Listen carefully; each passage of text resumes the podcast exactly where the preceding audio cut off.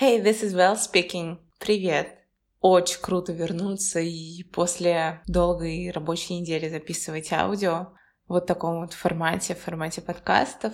Знаешь, на днях поняла, что раньше я гналась за записью подкаста, вроде побыстрее записать в ближайший выходной, смонтировать, чтобы он обязательно вышел во вторник, в среду. А сегодня утром проснулась, поняла, что не записывала уже пару недель, и что в этом нет абсолютно ничего такого. Как вышло, так и вышло. Все вот эти вот временные рамки, дедлайны только у меня в голове.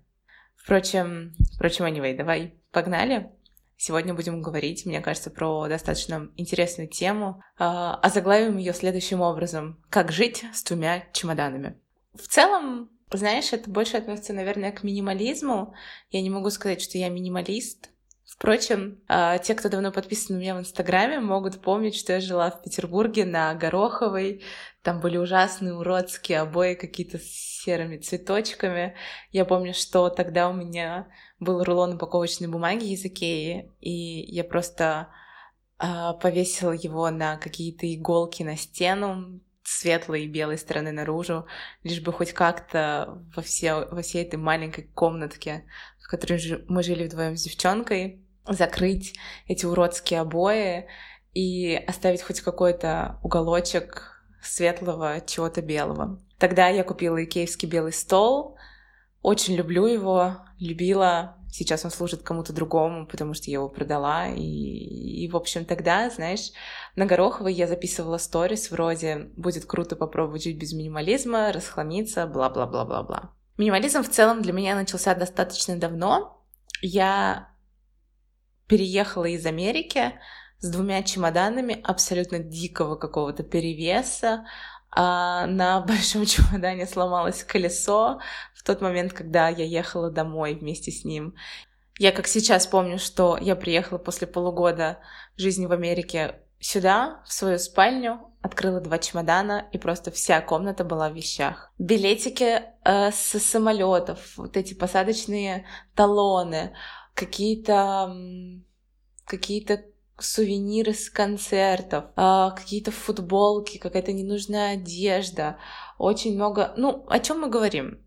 Тогда я помню, что мой бывший молодой человек подарил мне цветы в вазочке. И она была такой миленькой, дело было в Америке. Она была такой классненькой, и сейчас она стоит у меня на кухне. Потому что я думала, боже, я должна привезти ее обратно книги, какие-то сувениры. В общем, очень много всего. Я привезла еще очень много всего своим друзьям. А по факту я сейчас понимаю, что это, это собственно, было не нужно, потому что нам не нужно столько барахла в своей жизни. Что я ношу из того, что я купила тогда? Ну, хорошо, есть пара вещей, но не более. Что я выбросила? Очень много я выбросила, в том числе и тот чемодан. В целом, тогда я задумалась впервые о том, зачем нам столько вещей.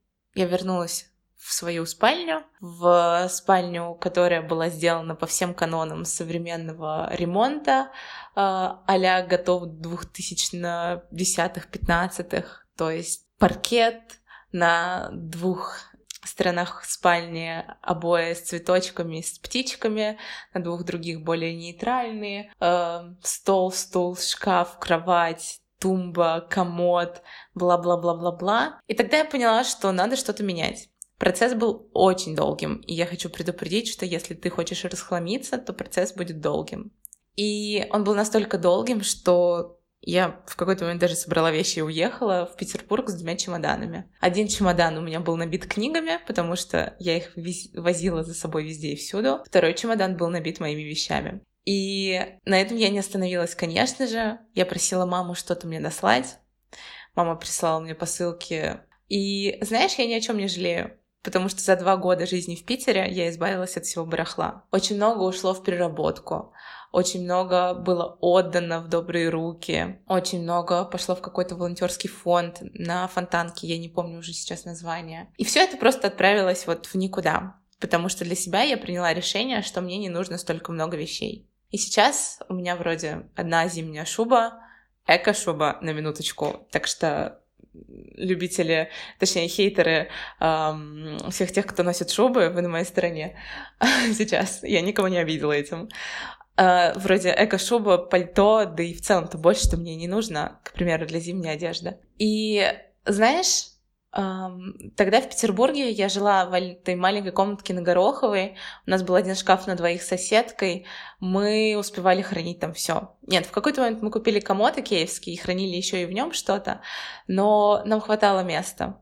Она с двумя чемоданами, я с двумя чемоданами. Нам хватало места на все это, знаешь. И постепенно я начала понимать, как влияет пространство, в котором мы живем, на то, чем мы владеем. Я очень люблю свободу. Я люблю, когда пахнет свежестью. Я люблю, когда есть много пространства, когда ничего не захламлено, когда не нужно думать о том, куда тебе все распихать, а, и потом ты понимаешь, что ты что-то не носишь. В момент расхламления мне очень помог метод Мари Кондо, Кон Мари, по-моему, называется. Это метод, э, в котором авторка... Боже, я что сказала? Авторка? Меня укусили феминистки. Ладно, прости. В общем, это метод, в котором э, автор говорит о том, что нужно один раз расхламиться не за один день, возможно, не за один месяц, но потом на протяжении всей жизни ты будешь поддерживать порядок. И это правда так и есть. В тот момент, когда я перебрала абсолютно все, чем я владела в Петербурге, а это достаточно легко сделать, потому что, знаешь, ну, ты живешь на съемной квартире, все, что у тебя есть, это все. У тебя больше не хранится ничего на антресолях, у тебя нет ничего больше в старом шкафу, в кладовке, куда ты складываешь просто старые вещи, которые ты надеешься в какой-то момент еще раз э, на себя напялить, натянуть и прочее. И это очень помогло. В топ я также подсадила на этот метод мою маму, человека, который очень любит много вещей. И именно бытовых, вроде там три разных полотенчика для рук, четыре для ног, пять для кухни, шесть для ванны и прочее, и прочее. И маме понравился этот метод. И вот сейчас дома, в этой квартире, где бывают мои родители, действительно этот метод поддерживается и принимается. Ну, а в целом, э, метод Кон Марии — это не только про то, что у тебя в руках, это про то, что у тебя в голове. Понимание, что старые вещи ты можешь использовать еще раз, что они могут найти вторую жизнь, что тысячи блокнотов, которые у тебя есть, тоже могут стать приличными и э, быть использованы повторно, это очень классное осознание. Давай приведу пример. Сразу начнем на примере действовать.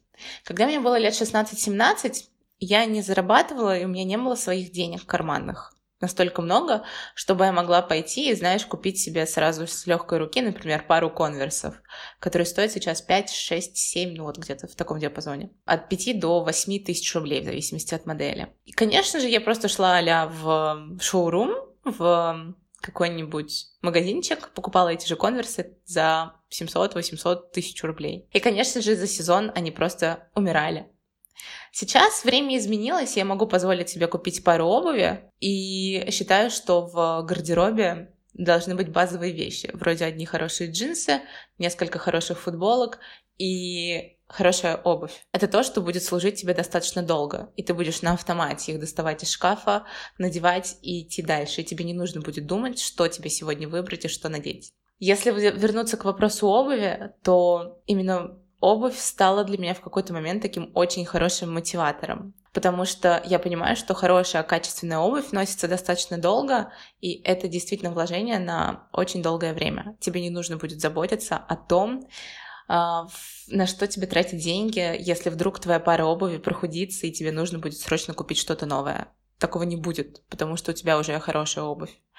Конечно, сейчас вопрос не в конверсах, а в личных предпочтениях. К примеру, я ношу только рибаки, и Рибаки — моя любовь. Это не реклама, не спонсирую. Просто Рибаки — one love. Ребята, если вы меня вдруг слушаете, я люблю вас. Вот, и знаешь, это действительно вложение, вложение в качество, вложение в количество носки. Если те же самые кроссы, которые я носила один сезон, несколько месяцев, одно лето, они просто умирали, их приходилось выкидывать и снова приходилось покупать новое, то здесь я не думаю о том, сколько я буду носить обувь. Просто пока она будет, я буду ее носить. И, знаешь, я считаю для себя это одним из показателей минимализма. Я выбираю для себя то, что мне комфортно, и больше мне ничего не нужно. Например, три пары обуви, джинсы, футболки, рубашки, пара платьев, да и все То, что сейчас очень популярно и модно под названием капсульный гардероб, для меня является одним из показателей минимализма. Одним из э, понимания того, что стоит собрать свой так называемый капсульный гардероб, и, пожалуйста, вуаля, ты больше не будешь думать потом об одежде. У тебя уже все будет, и ты сможешь концентрироваться на чем-то большем, чем одежда. Когда я сказала, что все начинается в голове, и минимализм это больше про склад в твоего ума и мысли в твоей голове, я имела в виду следующее. Как только ты позволяешь себе не думать о вот этих всех вещах, а тысяча балклонтов, о 45 смешных футболках на каждый разный принт, но ты не знаешь, как их между собой комбинировать. О том, какая чашка твоя любимая, но тебе нужно 6 чашек, потому что ты не знаешь, какая тебе нравится, и все зависит от твоего настроения. Пока ты концентрируешься на том, что вокруг тебя, эти все факторы являются очень сильно раздражающими. Они отвлекают от настоящей сути дела они отвлекают от концентрации на самой проблеме. Почему во многих, на многих работах есть дресс-код? Это не только для того, чтобы компания выглядела хорошо в глазах своих клиентов, ну, к примеру, отеля. Но это также для того, чтобы сотрудник чувствовал себя более дисциплинированно, не отвлекался на какие-то сторонние факторы. Вот это то, что я стопроцентно могу понять и принять. Дресс-код нужен. И дресс-код в твоей жизни тоже может быть. Он будет более формальным, конечно, но все же. За два года в Петербурге я очень сильно переработала всю базу своей одежды. Базу одежды, обуви, аксессуаров, эм, очень хорошо прокачала свой ноутбук, телефон, у меня хорошая, там, не знаю, еще какая-то техника, мне больше ничего не нужно. Я знаю, что это будет служить мне долго, верой и правдой, и больше мне ничего из этого не потребуется, потому что это единоразовое вложение на долгосрочную перспективу. Рибаки за 7 тысяч рублей — это единоразовое вложение на несколько сезонов в отличие от паленой подделки, которую ты купишь в шоуруме. Не только я про подделки говорю сейчас, хотя я против подделок. А, но, например, и какая-нибудь обычная пара обуви, купленная в H&M. Про H&M я сейчас отдельную историю расскажу, наверное. Так вот, все начинается в голове. Как только ты понимаешь, что ты вкладываешься в качество, а не в то, что «ой, мне это нужно», тогда ты успокаиваешься и начинаешь мыслить и отпускать свой ресурс уже на более какие-то важные вещи для тебя. Будь то учеба, будь то работа, будь то инвестирование в себя, занятие твоим хобби. Тебе не нужно думать, что твоя пара обуви умрет через месяц. Не умрет. Тебе не нужно думать, в какой футболке со смешным принтом сегодня выбрать, с Микки Маусом или со свинкой Пеппой. Почему у меня такие сравнения всегда? Ну ладно, так, наверное, должно быть. Так вот, продолжим. И я очень нейтрально отношусь к, ко всем дорогим маркам одежды, но, наверное, более негативно отношусь к масс-маркету, вроде Бершки, Pull&Bear.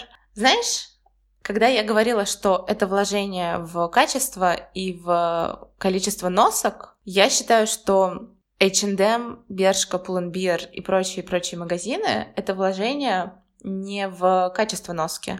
Это просто вложение в очередную вещь. Да, ты заплатишь за нее не так много, но через 3, 5, 10 стирок она выстирается, полиняет и станет не такого качества, как была в день покупки. Именно поэтому я, наверное, топлю за тот факт, что нужно покупать более дорогие вещи. Uh, нет, все ситуации индивидуальные. У меня две футболки от Abercrombie и Fitch, которые просто выстирались наверное, за полгода. И это были ужасные покупки от Abercrombie ever. Так что, Abercrombie, подумайте над футболками, пожалуйста. Но все же, вложение на долгосрочную перспективу для меня является наиболее идеальным. И в минимализме этот подход мне очень сильно нравится. Ведь если у меня есть несколько одинаковых вещей, более-менее похожих друг на друга хорошего качества, мне не нужно будет думать, что через какое-то время я куплю еще футболки, и это захламит еще мое пространство. Суть вот всей моей тирады состоит в этом. И, как я уже говорила, окружение, то, что нас окружает, квартиры, которые мы снимаем, создает то самое желание быть минималистом. Давай объясню. Очень простой пример гороховая, эти ужасные стены, я заклеивала их какими-то, ну, один кусок был, э, была наклеена эта упаковочная бумага из Икеи, э, внутренней стороны наружу, чтобы был хоть какой-то белый кусок, на нем висели какие-то мои цитатки, картинки, открытки от друзей, еще что-то вроде того. И следующая квартира, которую мы снимали, была идеальной.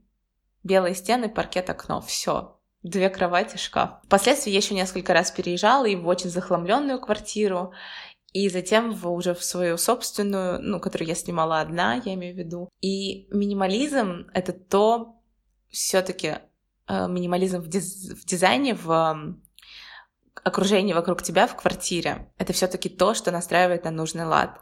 Когда взгляд не цепляется за бабушкины ковры на стене, за кучу картин, э, фотографий, рамок на каких-то полках, за комод, стеллаж, шкаф, антресоль. Это не нужно. Когда ты избавляешься от хлама вещей, который у тебя был, вроде футболки бывших, старые посадочные талончики, как ты летел из одного аэропорта в другой, какие-то книжки, которые ты прочитал, но ты все-таки лелеешь надежду, что однажды ты прочтешь. Нет, книги, ребята, нужно хранить. Но некоторые книги можно и нужно раздавать. Так вот, когда ты избавляешься от всех этих вещей, то тебе не нужно иметь столько мебели. И мозг начинает автоматически вот, кстати, мозг, когда много мебели, начинает автоматически иметь желание что-то туда запихнуть, что-то туда поставить. Тумбочка нужно поставить сверху вазу, полочка нужно поставить еще какие-то побрякушки. Так это не работает. Избавившись от количества хлама, ты автоматически понимаешь, что тебе нужно меньше мебели. И как только у тебя появляется меньше мебели в твоем окружении, ты поддерживаешь тот же самый порядок и уровень э, одежды. Ну, я, я говорю весь выпуск про одежду, но вы должны понимать, что это все-таки не про одежду, это про все. Начиная от ручек, э, светильников, техники, тетрадок и прочего, заканчивая одеждой. Это то есть абсолютно про все. Мы живем настолько в современном мире, что большинство из нас, по крайней мере, моих сверстников, не знают, где окажутся через год. И, ребята, представьте, как сложно будет паковать вещи, если у вас три шкафа одежды. Ну, одежда, конечно же, подразумевается все ваше накопленное за всю жизнь. Вот. Когда я приехала в феврале сюда, в Волгоград, я нафиг отодрала все обои, самостоятельно просто за сутки покрасила эту огромную спальню краской, и мне хорошо. Минимализм. Светлое, белая, не хочется ничего пачкать, не хочется ничего заставлять. И я дальше по жизни продолжаю, имея желание поддерживать тот порядок, который я когда-то однажды навела. Как уже было сказано, суть минимализма не в том иметь две футболки, одни шорты и одну ложку. Для меня минимализм, кто-то меня, наверное, осудит, если сейчас гуру минимализма сейчас меня слушают, простите. Для меня это все же склад мышления. Когда ты понимаешь, что ты можешь дать вещам вторую жизнь, и в будущем, остановившись в магазине возле понравившейся футболки, ты поймешь, блин, она мне не нужна. Простой пример. Пару недель назад я была в торговом центре, увидела в Левайсе футболку, подумала, блин, она мне нужна, она мне не нужна на самом деле. Еще одна белая базовая футболка мне не нужна. И в тот момент я подумала, а что, вот я хочу потратить деньги на что-то, куда я их могу инвестировать? И поняла, что я давно не делала каких-то приятных, милых сюрпризов. Я заказала букет цветов своей крестной. И они ей его доставили в этот же день. Мне очень хотелось сделать приятное человеку, которого я давно не видела, и я это легко сделала. И знаешь, в следующий момент, когда у тебя возникнет желание купить какую-то побрякушку или что-то ненужное, пожалуйста, подумай, а действительно ли тебе это так настолько сильно важно? Может быть, у тебя дома где-то есть та самая старая вещь, которую ты можешь использовать. Может быть, ты можешь дать ей вторую жизнь. Может быть, тебе это совсем и не нужно. В общем, вот такой вот little bit messy, but still, I like that, I kinda like that. Вот, так что приятно так просто, знаешь, усесться с чашечкой кофе, поболтать, рассказать. Наверное, Наверное, завтра запишу еще один подкастик. Ну, в общем, ладно, это уже не важно. Я желаю тебе хорошего времени суток, хорошего дня, ночи, неважно, когда ты это слушаешь. Если у тебя есть вопросы какие-то по минимализму, ты хочешь что-то обсудить, поспорить или просто поддержать, пожалуйста, let me know. Ссылки, как обычно, в описании. Ребята, пишите. Фидбэк мне очень важен, и мне не только очень приятно это читать, но мне еще и очень любопытно, в каком векторе в какие темы мы можем углубиться. Так что пишите, не стесняйтесь, предлагайте, обсудим, поболтаем. В общем, да, спасибо тебе за прослушивание и хорошего дня. See you next time. Bye.